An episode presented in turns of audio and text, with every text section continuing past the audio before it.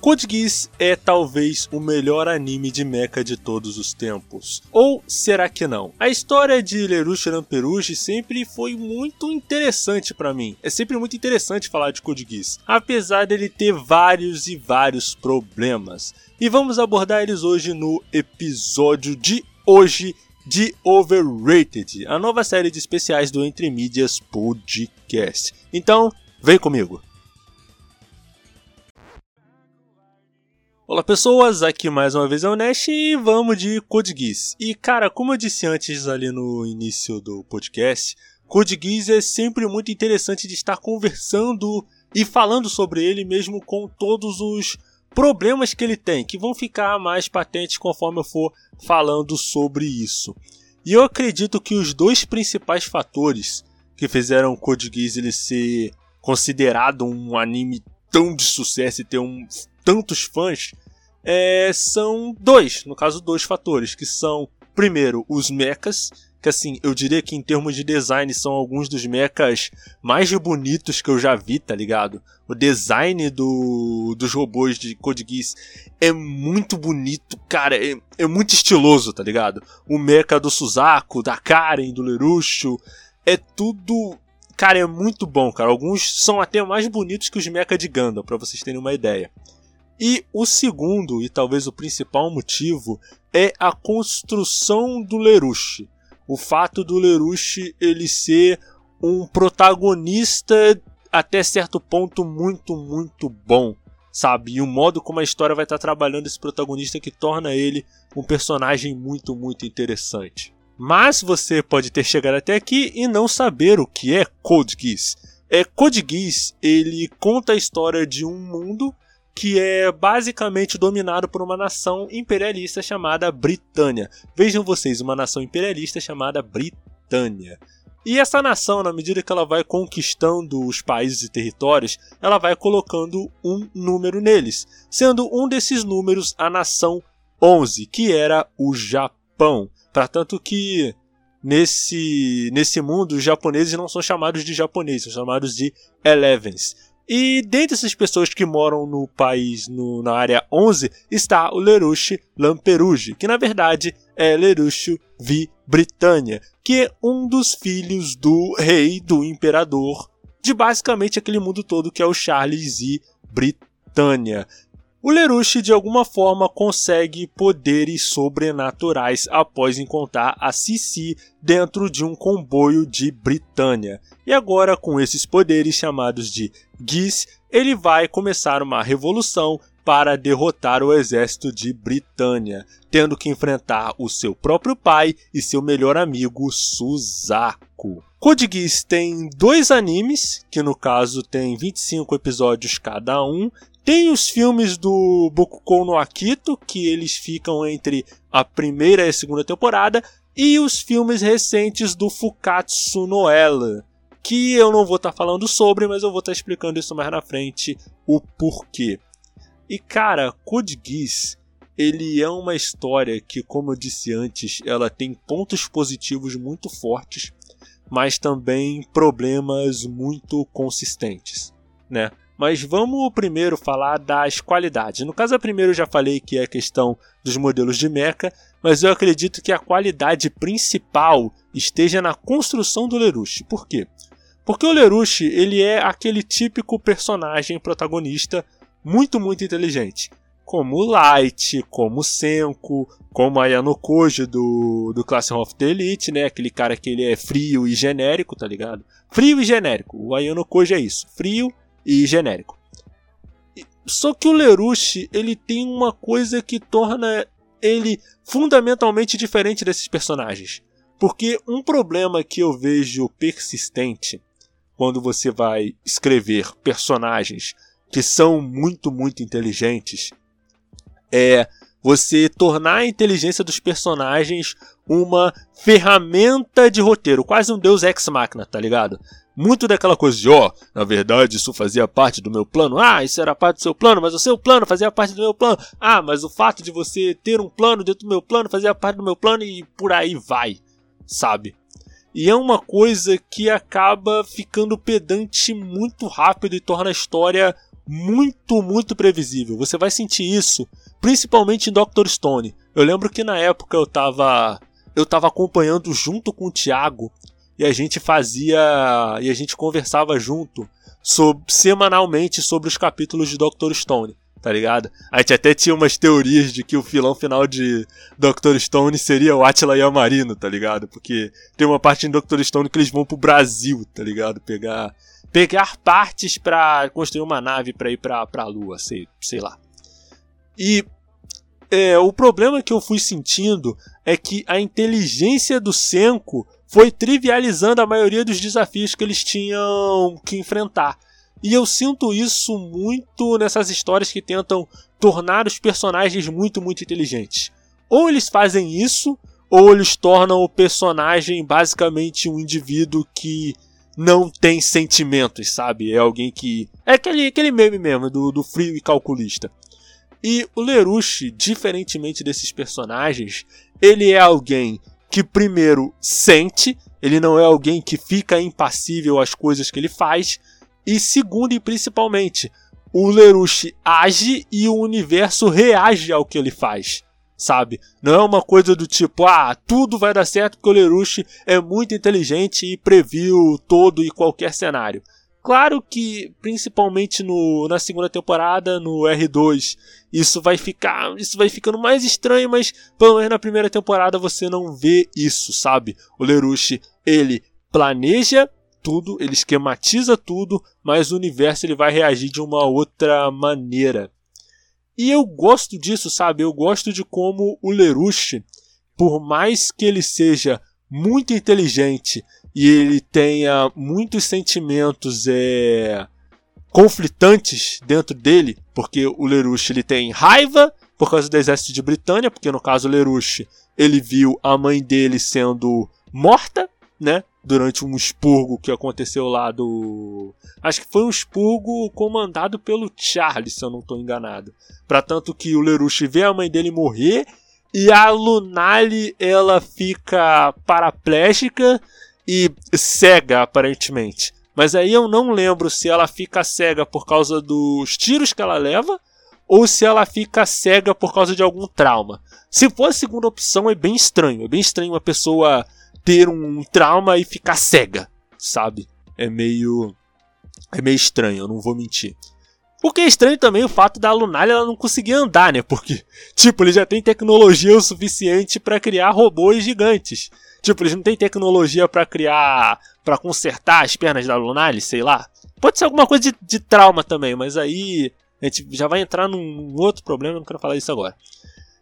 E o Lerushi, ele tem esse conflito entre é, lutar para derrotar a Britânia, usando todos os meios necessários para fazer isso, e ter uma vida tranquila e feliz com a irmã dele e os amigos dele, principalmente. E esse conflito ele vai ficar. Ele vai se acirrar ainda mais quando aparece o Suzaku. Porque o Suzaku, ele, em teoria, tem uma visão oposta do Lerushi. Porque no caso, o Suzaku, ele é um japonês. No caso, ele era até filho do.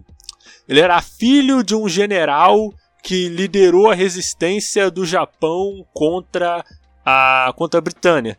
E o pai dele acabou sendo morto e ele acabou, e o Suzaku acabou sendo adotado por um amigo dele lá de Britânia. Aí o Suzaku, depois disso, ele, quando ele cresceu, teve idade suficiente, ele entrou pro exército de Britânia e agora ele é um soldado. E o Suzaku, ele tem uma ideia de que ele quer tentar mudar o sistema de Britânia de dentro para fora. E quando eu vou falar Suza do Suzaku, eu já quero expor para vocês aqui o primeiro grande problema que Code Geass tem. Todos os personagens, com a exceção do Lerushi e da Cici, eles não quase não têm carisma. Eles não têm propósito. Eles ficam comparados com o eles ficam muito apagados. O que não seria um problema se eles fossem se eles fossem personagens bons, mas o problema é que eles ficam apagados também com relação a Cici. Ah, Nash, mas a Cici não é uma personagem muito muito boa? Não, gente. A Cici ela só tem a função dela ali de, de waifu, tá ligado? As únicas funções da Cici é ser uma waifu e fazer propaganda pro Pizza Hut. São, são as funções dela dentro da história. Eles tentam, cara, eles, eles até tentam dar uma explicação do qual é o verdadeiro desejo da Cici, né, na segunda temporada. Mas, mano, é um bagulho tão mal feito, tão ruim, que seria melhor que não tivesse explicado, sabe? É uma coisa que no papel é muito bonita, mas quando vai pro, pro real acaba ficando muito, muito chato, tá ligado? E eu sinto que tem esse problema, porque vamos pegar, por exemplo, essa questão do Lerush do Suzaku e comparar com o Light e o L. Porque o Light, ele não tem nem de longe tanta complexidade quanto o Lerush. O que de certo modo faz sentido, porque a história de Death Note quer construir o Light como essa pessoa que usa a justiça como um meio para poder conseguir poder, né, se tornar o deus do novo mundo e sair daquela rotina tediosa que ele tinha antes. Só que qual que é o grande ponto de Death Note? Que torna Death Note tão interessante? E em alguns pontos até melhor que Code Geass? Porque o Kira, no caso o Light, também, né, Kira ou Light, ele tem um opositor dentro do campo psicológico, melhor. Não, do campo mental, vamos colocar assim. O campo da luta psicológica, da luta de inteligência, né? Do combate psicológico ali, que é o L. Que o L, ele é tão inteligente quanto o Light, utiliza de meios que são até muito controversos, tá ligado? Pra tudo que o, o L, ele tranca o Light dentro de uma cadeia sem ter prova nenhuma de que ele é o Kira, mas Nash, ele é o Kira. Não, mas o, mas o L não sabe disso, tá ligado? O L, ele pegou o, o garantismo penal e jogou pela janela, tá ligado? Pra tentar provar o ponto dele. Mas, mas enfim, né? Vamos prosseguir. E essa dinâmica do Light com o L torna a história de Death Note muito interessante. Só que o grande problema é que o Suzaku, em comparação com o Lerushi, fica muito apagado. Para vocês terem uma ideia, até Eufemia, né, que é Yuffie, que é uma personagem que vai estar tá aparecendo depois, que no caso, se eu não me engano, ela vira. Ela é uma das filhas do Charles e ela vira dirigente do Japão, se eu não estou enganado, do da área 11, né, que ela que o Suzaku vira até cavaleiro, o pessoal dela e tal e tudo mais. E até ela tem um ponto mais interessante que o que o Suzaku.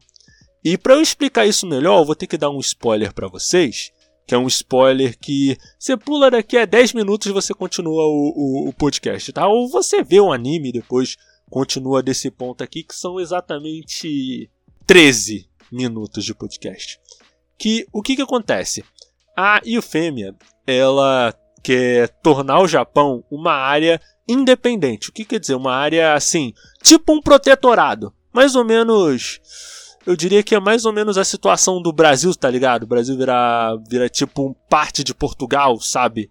Virar tipo uma terra adjacente e sair dessa coisa de ser uma área de Britânia. Para tanto que ela tinha estudado dos japoneses eles deixarem de ser chamados de Eleven e poderem ser chamados de japoneses, poderem ganhar direito à cidadania de Britânia e tal. E aí, o que é interessante nisso? O Lerushi não quer isso, porque uma situação de pacificação, ou seja, uma situação de conciliação, ia melar os planos dele, porque o objetivo dele era gerar uma rebelião que começasse na área 11, se espalhasse para todo mundo e assim ele pudesse derrubar o governo de Britânia. Então, o plano da Eufêmia ia ir contra ele. E aí o Lerush, ele vai lá, se mostra para Eufêmia, ameaça ela e ela consegue só no diálogo desarmar o Lerush. E isso é, isso é muito maneiro, cara. A Eufêmia Assim, ela começou com uma personagem qualquer, mas ela foi ganhando contornos muito interessantes. Principalmente pelo que acontece depois. Porque o que, que acontece depois, você que já viu o anime? No caso, o Lerushi, ele acaba sem querer ativando o Giz e fazendo ela matar todos os japoneses ali que estavam concentrados dentro de um estádio onde ela tava, onde ela ia discursar. E cara, eu fico muito dividido com relação a essa cena, porque eu realmente não sei se essa cena é muito boa ou muito ruim. Eu realmente não sei. Porque por um lado, a coisa do Lerushi ativar o Giz sozinho e ele dar logo a ordem que ele precisava para o plano dele seguir, porque depois que a Eufêmia ela mata tantos japoneses ali dentro do dentro daquele estádio, tipo, a confiança que os japoneses tinham na em Britânia cai por terra e isso acaba fazendo a rebelião se agitar ainda mais. E é até estranho porque a Eufêmia ela morre, se eu não me engano, depois disso. Apesar de ser estranho, eu não sei os detalhes exatamente de, de como ela morre. Eu não sei se ela morre por ficar exposta tanto ao Gui. Eu, eu nunca entendi exatamente essa parada da, da morte da, da Eufêmia. Eu, eu tenho quase certeza que não foi porque ela levou um tiro de alguém, tá ligado? Parece que ela só morre meio que porque sim. O que pro Lerush ajuda ele muito, porque ele tinha se mostrado pra Eufêmia. Então, quando ela morre, o segredo de que o Lerush é o Zero, o cara que tava agitando a rebelião, morre junto com ela, tá ligado? Mas eu fico, eu fico pensando primeiro parte desse detalhe da Eufêmia simplesmente morrer e o fato do Giz ele ter se ativado sozinho. Claro que lá na frente eles vão explicar que o Giz, quanto mais você usa, mais forte ele fica, para tanto que se você usar demais, o Giz ele passa a ser ativado direto. Porque assim, no, no caso o Giz, Nesse caso, o Giz, ele é tipo um poder, tipo um poder ocular mesmo, tá ligado? Assim, para alguns é ocular, eu acho que depende, porque tem, por exemplo, o Mal que consegue ouvir os pensamentos de qualquer pessoa, a o Lerush ele consegue controlar qualquer um que ele olhe nos olhos, aí o Charles vai ter um outro poder, e o Rolo na segunda temporada vai ter um outro poder, aí tem um maluco que já é o poder que anula todos os Gis, tá ligado? Assim, eu não sei exatamente como o, o GIS funciona, sabe? É até interessante porque a gente vai descobrindo as limitações do GIS do Lerush junto com o Lerush. Isso é uma coisa que lembra até bastante o Light testando o Death Note e tal. Mas voltando para a questão do Suzaku. Para mim, o primeiro grande problema é que assim, o Suzaku ele deveria ser o grande contraponto com relação a ideologia, digamos assim, com muitas e muitas aspas do Lerush. Só que, tipo, ele não consegue. Aí o Fêmea consegue fazer uma oposição melhor à questão do Lerush do que o próprio Suzaku, tá ligado? E também o fato de que o Suzaku não tem muito carisma. É um personagem particularmente chato e assim, é muito porque o Suzaku, ele é só muito, muito bonzinho, sabe? E assim, ele não tem a digamos, a profundidade que o Lerush tem, sabe? Essa contradição interna ele meio que não vai ter. Ele parece que é só o soldado perfeito. O que vai ser muito interessante de certo modo pro grande final de Code Geass, que a gente vai estar tá falando mais tarde. E essa questão, gente, não é só com o Suzaku. Tipo, todo o Esquadrão Zero, é, a Karen principalmente, porque assim, cara, tem um detalhe específico que eu odeio em Code Geass, que é como é, a história vai transformando a Karen num objeto de fanservice ambulante, sabe? Você vê que em vários momentos é um bagulho escrachado. É a Karen to tomando banho no chuveiro e o Lerushi passando o telefone para ela. É aqueles closes de, de quando ela vai usar o robô que vão aqueles closes direto na bunda da personagem. Fora, tipo, cara, é muita cena assim de um mau gosto que putz de grilo, cara. E olha que a personagem, ela tinha muito potencial, tá ligado? Ela é um personagem que no papel ela é uma personagem com um potencial muito grande, porque ela é uma personagem que que ela tem uma relação meio contraditória porque ela tem sangue meio de japonês e meio de britânia, por isso que ela tem esse status de cidadão honorário e tal. Só que, tipo, toda a construção dela se resume a um episódio dela especificamente, tá ligado? Depois ela vira basicamente um, um soldado e um par romântico do Lerush. É um par romântico melhor que a Shelley? É um par romântico melhor que a Shelley. Mas por quê? Porque a Shelley é chata, tá ligado? Shelley é aquela personagemzinha simples e tal. É a colegialzinha, sabe? Só colegialzinha mediana. E eu acho que isso particularmente. Eu acho que precisa de mais, sabe? eu entendo o que a história quer fazer, sabe? Ela tem a Shelley, ela é importante para talvez um dos momentos mais interessantes da primeira temporada, mas parece que ela é só isso, saca? Eu, eu entendo o que Code Geass ele quer fazer, porque em Code Geass você tem esse arco do esse núcleo do zero é, criando a rebelião e ao mesmo tempo você tem esse núcleo da escolinha deles fazendo festas ali e tal, e festival esportivo e pai tal e tudo mais e, e sei lá. E eu gosto de como esse arco ele funciona para poder te dar um respiro de tudo que está acontecendo. Isso é muito bom, isso é muito interessante e isso é até algo que lembra muito Sakura Card Captors, né? Lembra, lembra muitas histórias da Clamp, como eu falei antes, é esses diversos detalhes, essa coisa do Lerush ter uma irmã e no caso deles terem amigos de infância que estão em lados diferentes, como o Suzaku com o Lerush, essa coisa do ambiente escolar descontraído, são todos são todos detalhes que você vai ver muito nas obras da Clamp tá ligado? Como Sakura Card Captor, se eu não me engano, Sailor Moon também. Então você vai ver muito dessas coisas e também do de quando eles vão pegar pesado na coisa da tragédia, sabe? É sempre algo muito forte e você vai ver isso aqui em Code Geass também. Mas assim, não é só a Karen, não é só o Lerushi, também tem o, o resto do pessoal do do Esquadrão Zero, né, que era o grupo lá que o Lerushi criou para poder fazer a rebelião contra a Britânia. Tem o Og, que o Og fica muito apagadinho, sabe? O Og, eles tentam dar uma construção melhor para ele de arco no R2, quando ele tenta lidar ali com a com uma uma mulher lá que ela era um soldado de Britânia, aí ela meio que sofre um acidente e perde a memória e o Og acaba acolhendo ela sabe? Eles tentam fazer isso, mas é uma coisa tão.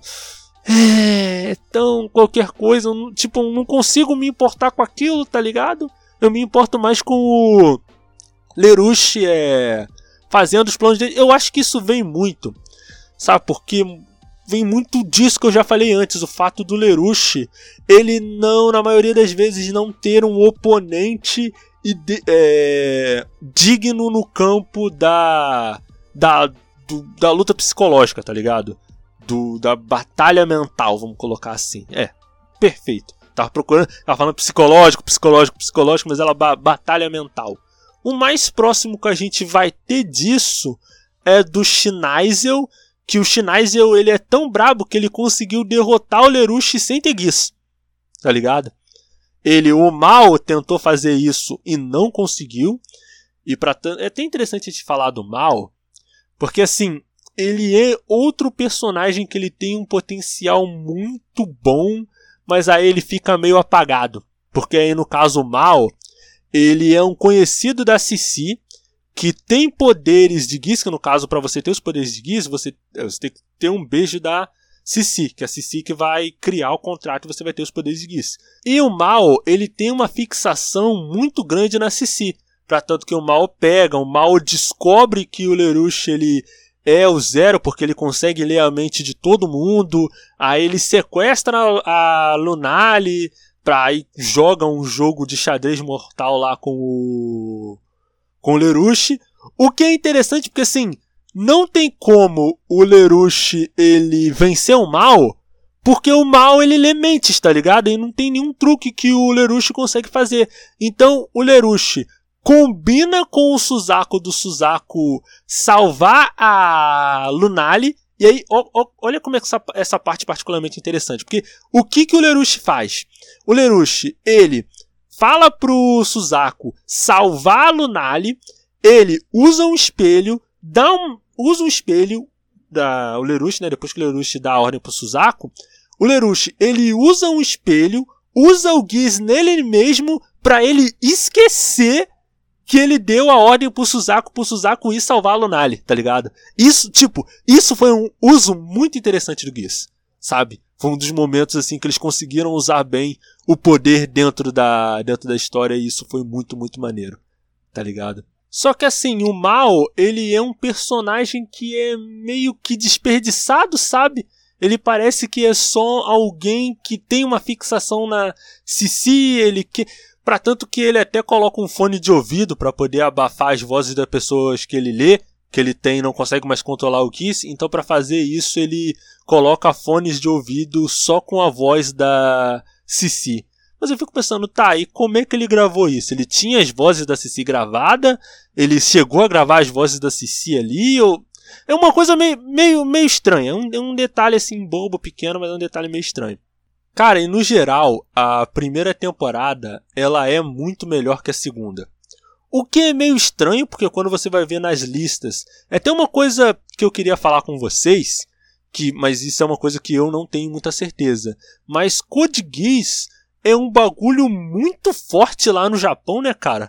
Já vi duas listas de dos japoneses, né, de melhores animes de todos os tempos.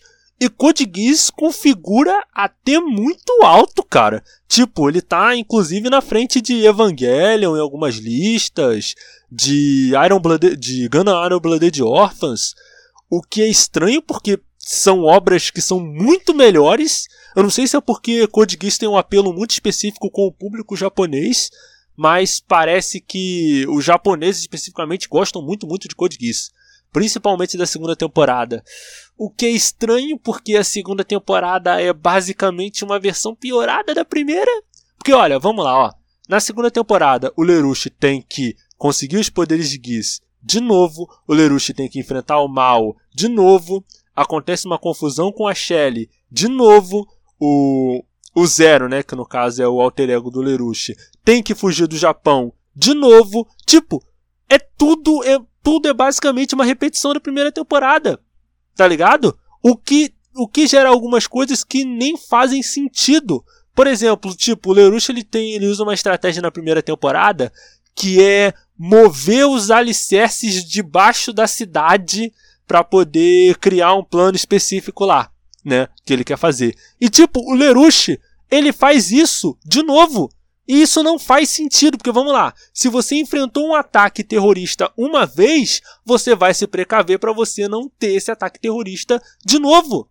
Tipo, por mais que eles não soubessem de como o Lerushi usou o Geass, tipo, eles tinham que ter um, um outro sistema de defesa Saca é meio esquisito o Lerush usar duas vezes a mesma estratégia e isso meio que funcionar? Saca? A segunda temporada de Code Geass é basicamente isso. Menos o final, porque, meu Deus, cara, o final, cara. O final de. O final de Code Geass. Ele tinha tudo para ser um dos piores finais de anime de todos. Mas foi por causa de um detalhe e esse um detalhe salvou a história de ficar muito, muito ruim. Só pra virem os filmes e estragarem tudo de novo, os filmes recentes, sabe? Porque como que é o arco final de Code Geass, né? Que a gente vai acabar descobrindo o passado da Cici, que na verdade a Cici é uma criatura imortal, ela, era, ela era líder de um culto lá que tipo, é, é, muito mal explicado, que é um culto dos caras que eles ficam no meio do nada, basicamente, e aí é esse culto que criou o Giz e tal. E assim, cara, a motivação do Charles, tipo, eles hyparam o vilão final durante duas temporadas inteiras. O Charles era muito forte, muito poderoso, o Giz dele era muito apelão porque ele conseguia reescrever memórias e isso era muito, muito forte. E para no fim das contas, qual é o objetivo do Charles? É querer é, ir pro inconsciente, eles, eles, inventam uma parada meio Evangelion do cara querer ir pro inconsciente coletivo, aí ele vai usar o poder do Giz para alcançar o inconsciente coletivo e sei lá, obter a paz mundial. Cara, e assim, é uma coisa que não faz nenhum sentido. Até em Evangelion, que isso é muito mais bem feito, isso é uma coisa que ainda é estranha de explicar. Só os rebuilds que explicaram lá que o que o Gendo só queria ter a mulher dele de volta, tá ligado?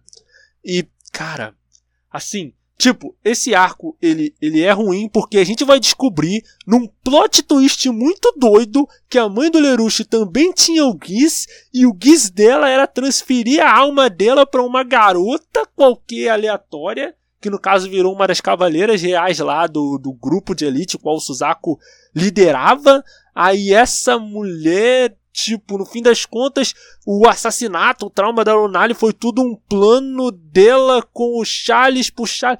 Cara, isso, meu Deus do céu, cara. Isso é de um tal nível de, de mal feito jogado na cara, assim. E tipo, isso tinha o potencial para ser muito, muito ruim. Só que aí, o que que acontece? Você tem o plot twist porque o Lerush, ele consegue derrotar o Charles. E assim, como o Lerush ele consegue derrotar o Charles e você não tem o mal e não tem o Rolo, né? Que eu nem falei do Rolo. Ah, Nes, por que você não falou do Rolo? Porque o Rolo é insuportável.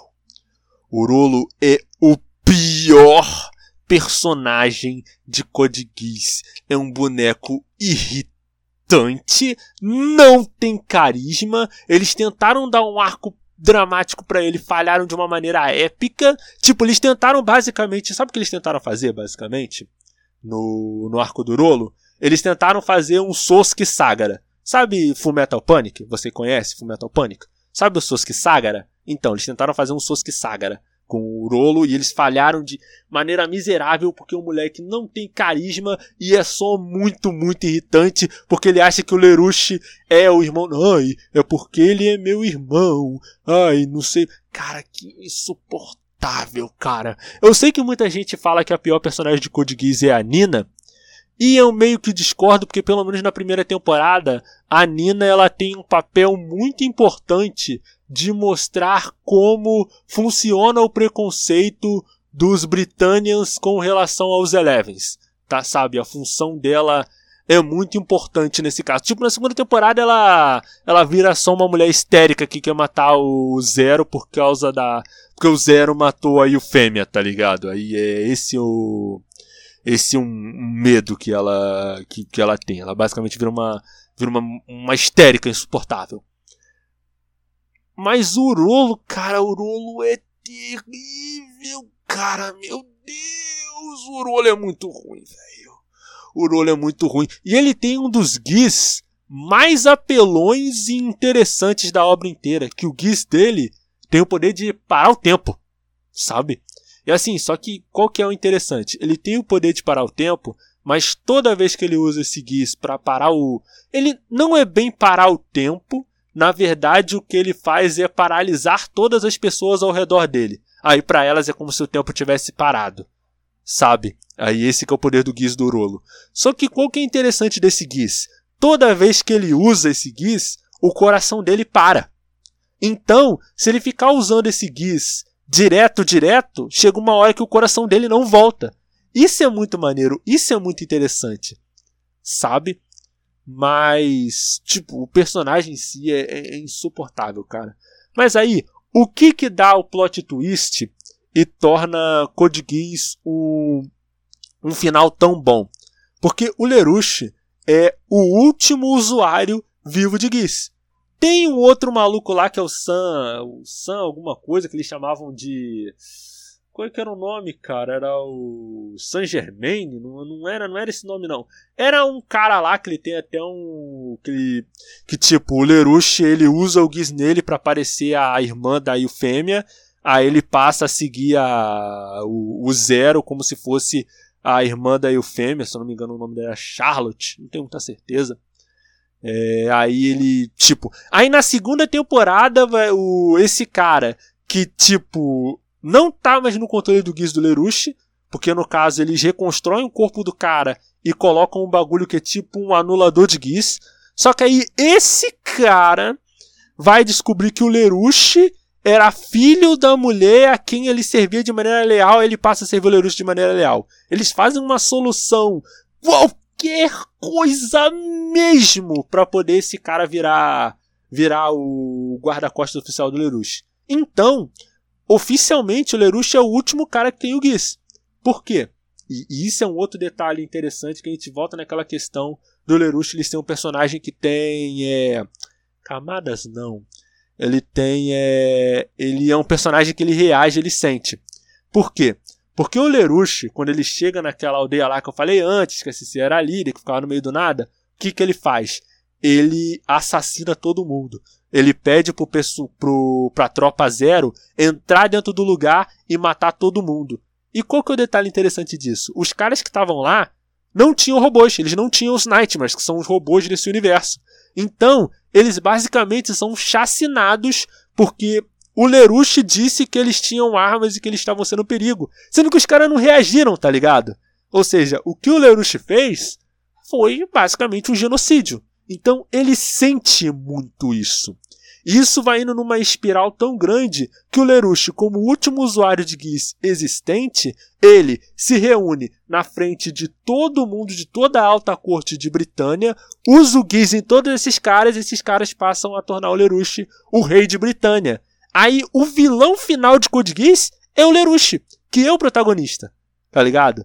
E o final eu sei que essa altura do campeonato não faz sentido falar em spoilers, né? Mas de qualquer maneira, spoilers.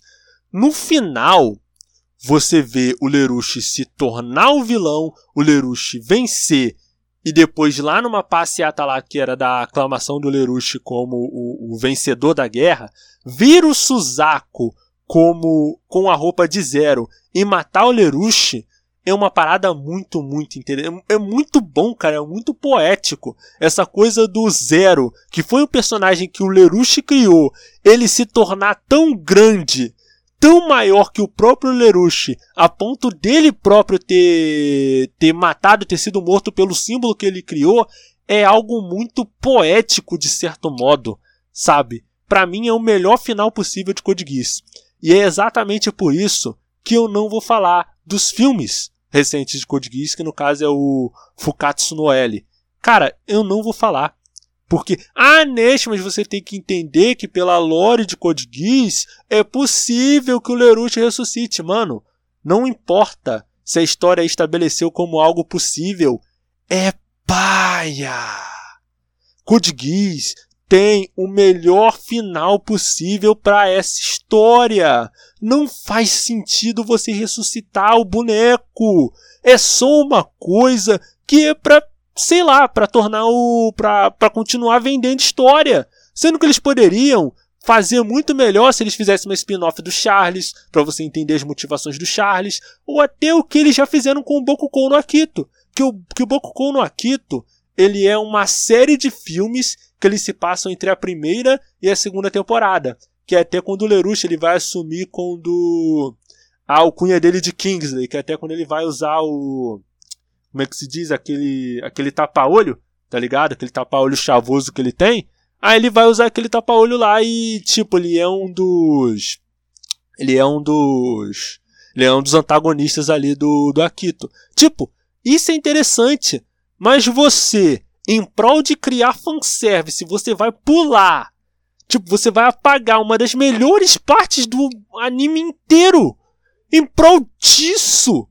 Tipo, cara, é um bagulho assim muito anticlimático. Essa segunda temporada inteira é muito anticlimática porque é como eu falei antes, é muito uma repetição do que a primeira temporada fez, só que pior.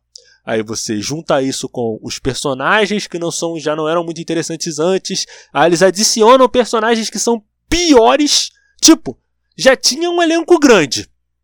Ao invés de eles aprofundarem esse elenco, não, eles pegaram, trouxeram um monte de personagem novo, um monte de personagem que não importa pra história, sabe? Tipo, ah, é tudo muito anticlimático, cara. Eu acho que eu sinto que um dos problemas dessas continuações é que elas tentam muito emular a fórmula da primeira temporada, da temporada inicial, só que mais e maior.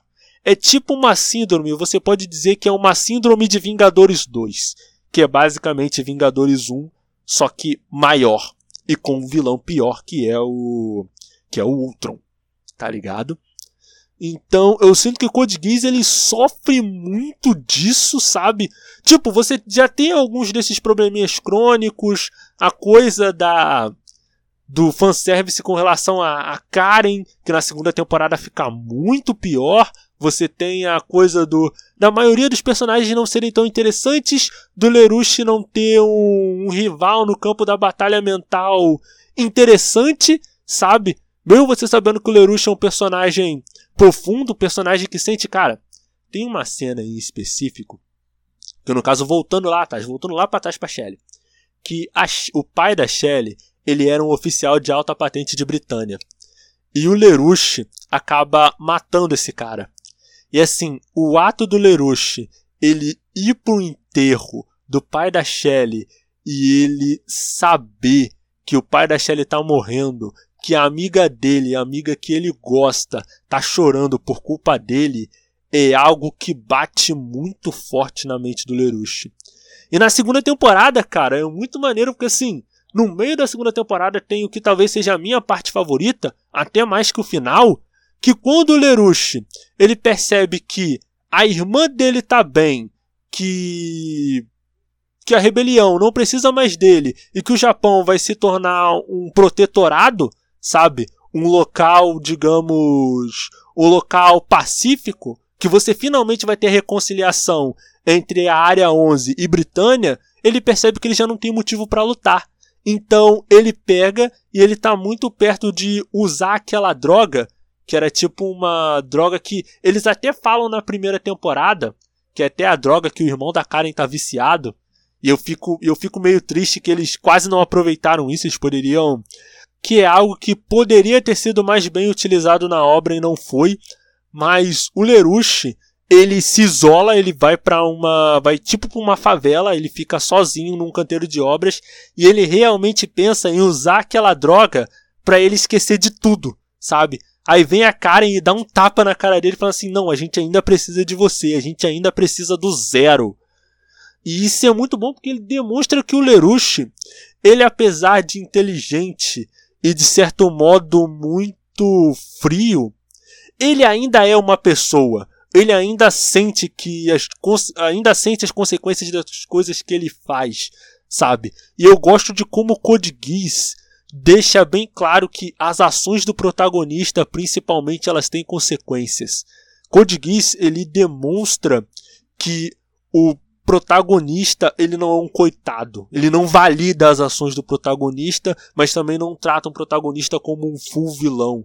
Ele trata a história como se como uma grande área de cinza, sabe? O Lerush, ele quer fazer revolução, ele quer mudar o status quo da, das coisas, mas ele ao mesmo tempo tem um preço para isso, sabe? Você pode até reclamar do fato do Lerush, alguém de fora, ter ser mais inteligente, ter mais poder, porque para tanto que o Lerush ele é duplamente é, duplamente privilegiado, triplamente privilegiado, para dizer a verdade, porque ele tem linhagem real, ele é muito inteligente ele tem o poder do Geese, tá ligado? Então fica meio que uma revolução do alto, sabe? É uma coisa que tem um verniz de uma revolução justa de pessoas que estão sofrendo nas mãos de Britânia, mas no fim das contas é só um moleque que quer se vingar do que o pai fez. Eu a história Geass ele até trata isso de uma maneira bem interessante, sabe? Mostrando o sofrimento dos Elevens e tal. Mas eu acharia interessante também você ter é, mais personalidades da rebelião japonesa com destaque. Você até tem uma ou outra, no caso é até uma guriazinha, né, que ajuda a, a tropa a tropa zero lá com robôs e tal, mas meio que é só isso. Você não tem ninguém no nível do Lerush. Então, em resumo, o Code Geass é uma história de mecha com uma primeira temporada boa, com picos muito, muito bons e alguns problemas, e a segunda temporada é uma temporada regular, com alguns picos altos, mas também quando ele desce ladeira abaixo, não tem ninguém que segure, cara. E é meio. Assim, eu não tô dizendo que Code Geass é horrível, é horroroso.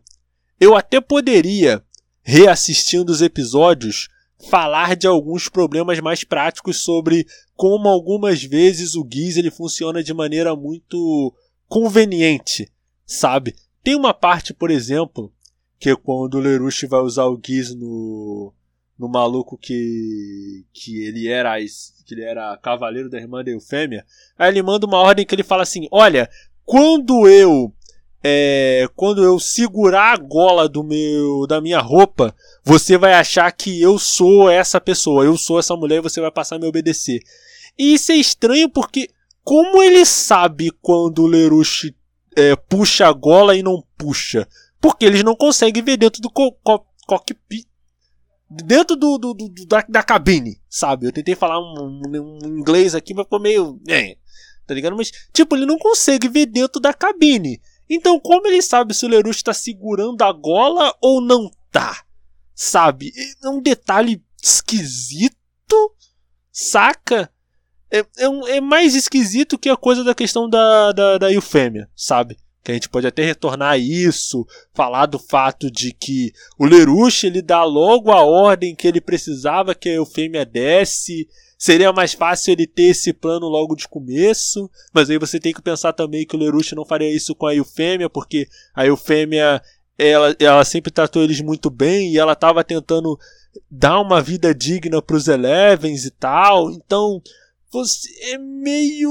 Hum, esquisito. Se eu, tipo, se eu pudesse rever episódio a episódio, eu poderia talvez ver mais coisa, mas pelo menos no meu entender, a primeira temporada ela é redondinha. A segunda é que ela tem mais esses problemas de repetição, de falta de sentido e tal e tudo mais. Fora os personagens terríveis, o rolo, o final com, com, com o Charles e tal. É cara, me dá um. Hum, me dá uma coisinha só de, só de lembrar esse final que. Jesus, cara. Intancável, gente. Intancável. Mas, em resumo, Code Geass é um anime de mecha bom. Mas ele está no nível de Tegentopa, de Evangelion, de Iron Blooded Orphans, sabe? É uma coisa que, pelo menos no meu entender, eu acho essas obras muito, muito melhores que Code Geass. Muito melhores que Code Geass. Muito... Tipo, até Fullmetal Panic, as duas primeiras temporadas, Invisible Victory, Jesus amado, cara. Eu, de, na verdade, isso é até uma ideia interessante. Vocês podem me cobrar depois, as duas pessoas que escutam esse podcast aqui. É, me cobra depois que eu um dia vou fazer um podcast de Fullmetal Panic que eu gosto muito da série. Um dia desses aí. Dia desses eu faço isso daí. Tá? Você, du duas pessoas. Sendo que uma delas é o Thiago. Thiago. E outra pessoa. Me cobra depois, tá? De fazer um podcast de. É, de Fullmetal Panic. Que eu acho muito interessante, muito maneiro. E eu não vejo tantas pessoas falando sobre. Saca? Mas voltando a Code Geass. É, e eu penso que Code Geass não tá no nível dessas obras exatamente, sabe? Eu posso estar falando isso porque eu não vi tantos anime de mecha assim, principalmente Gundam. E os que eu assisti foram de uma qualidade, digamos, questionável. Porque Code Geass definitivamente é melhor que Kurogane no Line Barrels, ou Kenzie Robô da Medalha. Mas, Nash, o que é Kenzie Robô da Medalha? Meu amigo, não descubra.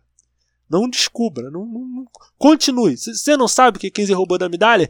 Continue não sabendo. Se você viu um pinguim com uma zona pro, protuberante, um pinguim humanoide com uma zona protuberante ali perto de onde deveria ser o, o braulio dele, pelo amor de Deus, foge disso. Foge disso. Foge. Se você vê uma fanart do Serriodo é, apertando a mão de um outro cara, não faça isso, não procure. Continue não sabendo. Não saiba o que é que roubando a medalha. Pelo amor de Deus. Não faça isso. É real, não faça isso. Mas, tipo, Code Geass definitivamente é melhor que essas obras aí. Mas você colocar no nível de um Gundam, do, dos melhores, tá? Dos melhores Gundams. Porque tem um Gundam, por exemplo, 00 eu odeio. Acho muito ruim. Mas botar um nível de um Gundam Unicorn ou mesmo de um Iron Blooded Orphans, tá ligado? Meio complicado, né? Mas Code Geass no geral, ele é bom, mas sim, ele poderia ser muito, muito melhor. Eu agradeço a você que está escutando esse podcast de manhã, de tarde, à noite. Lançamos podcasts novos todas as semanas, agora sim, toda semana. Todas sextas-feiras ao meio-dia nos agregadores de áudio Anchor e Spotify e todas sextas-feiras às 8 horas da noite em radiojhero.com. Acesse lá que tem artigos de vários tipos, cultura pop, geek, J-rock e tudo mais. Aqui é o Nash, tenha uma vida longa e próspera. Até a próxima.